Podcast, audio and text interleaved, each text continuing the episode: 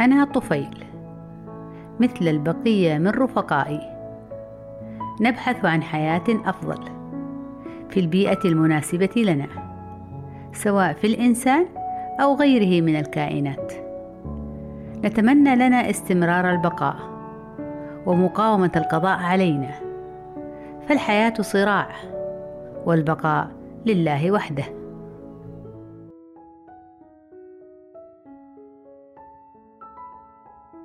هكذا هي الحياة. تفاصيلها عجيبة وأحداثها غريبة. تدهشك أحيانا وتزعجك احايين تسعدك لثواني وتبكيك لأيام. وهكذا هي حياتي متقلبة بين اطمئنان وبقاء وبين رحيل وفناء. وأنا جنين ضعيف تحملني أحشاء بعوضة طائرة. أخذتني عنوة مع وجبة دمها المفضلة في المساء من ذراع وارمة لشخص نائم في العراء. فكان مصيري معها مجهول إلا أن يتغمدني الله برحمته.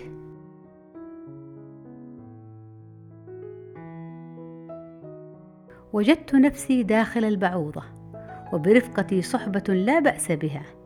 تزاحمنا في عضلات صدرها وظهرت علينا علامات التحول ليرقات نشيطات ونحن بذلك مبتهجات وفي طريقنا سائرات كي يطيب لنا المكوث في أجزاء فم البعوضة مصاصة دماء البشر والتي هي كالنار المستطر التي لا تبقي ولا تذر فهي تضعنا في كل مساء جميل أو غير جميل مع كل وخزة ألم عند أخذها لوجب الدم من آدميين عن خطورتها غافلين. ولوخزها مستحملين.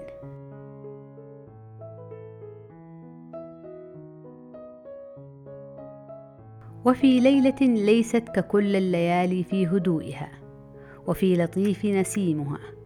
وجدتني أخترق جلد قدم تلك السيدة القروية المنهكة والمنهمكة في غزل بيدها فلم تلتفت لوجودي ولم تقوى على قتلي. ولا حتى طردي بعيدا عنها. عبرت من لعاب البعوضة إلى دمها لأصل سريعا إلى غددها الليمفاوية. وحمدت الله خالقي أن نجاني من المهالك وأوصلني بسلام إلى مكاني المفضل لعلني أعيش فيه بهدوء تام حتى يكتمل بلوغي في مدة لا تتجاوز العام. وخطر في بالي رفيقات درب الحياة من صديقات اليرقات وتمنيت أنهن قد سلكنا ذات المسلك واستطاب لهن المقام. إما معي داخل جسد هذه السيدة المسكينة أو في غيرها من الناس.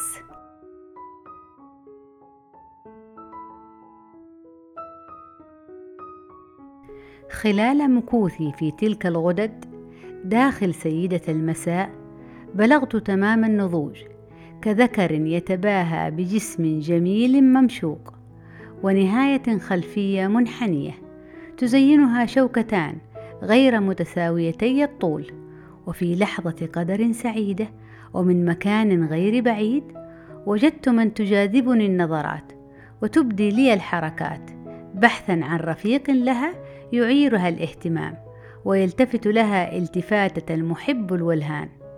وقد كان لها ما أرادت إذ قابلت نظراتها بالاستحسان وحركاتها بالاطمئنان والتف كل منا حول الآخر بهدوء واستكنان ولسان حالنا يقول بمحبة صادقة الصمت, الصمت أقوى, أقوى من أي من كلام, أي كلام.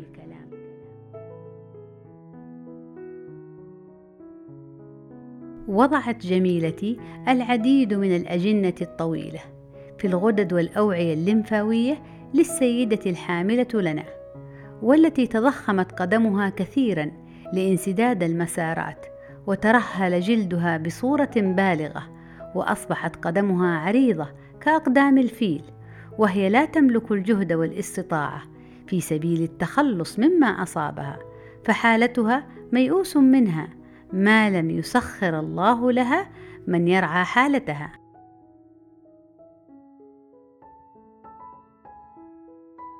لقد كنا نحن وأجنتنا داخل جسد السيدة. ننتقل بين رئتيها وجلدها الخارجي.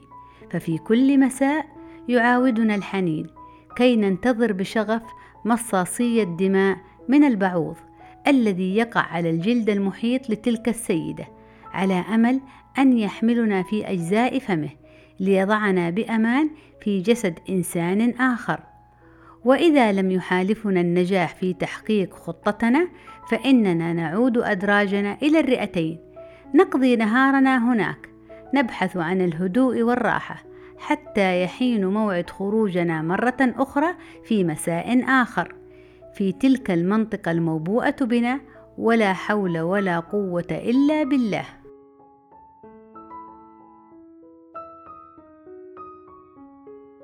كنت قاسيا جدا.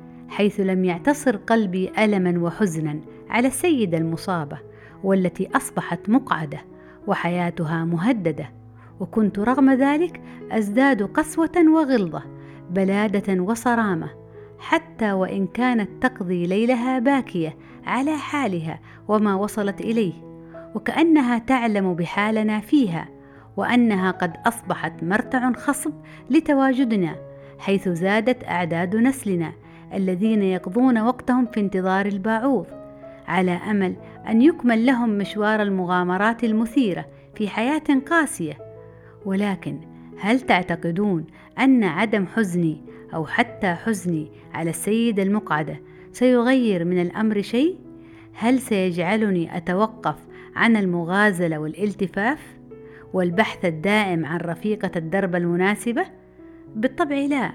فهذه هي سنة الله في جميع خلقه إن كل مخلوق مكفول بمصير وحياة معينة لها أجل مقدر ومحتوم ونحن وهي أعني سيدتي المسكينة بذلك راضيين ولقضائه مستسلمين.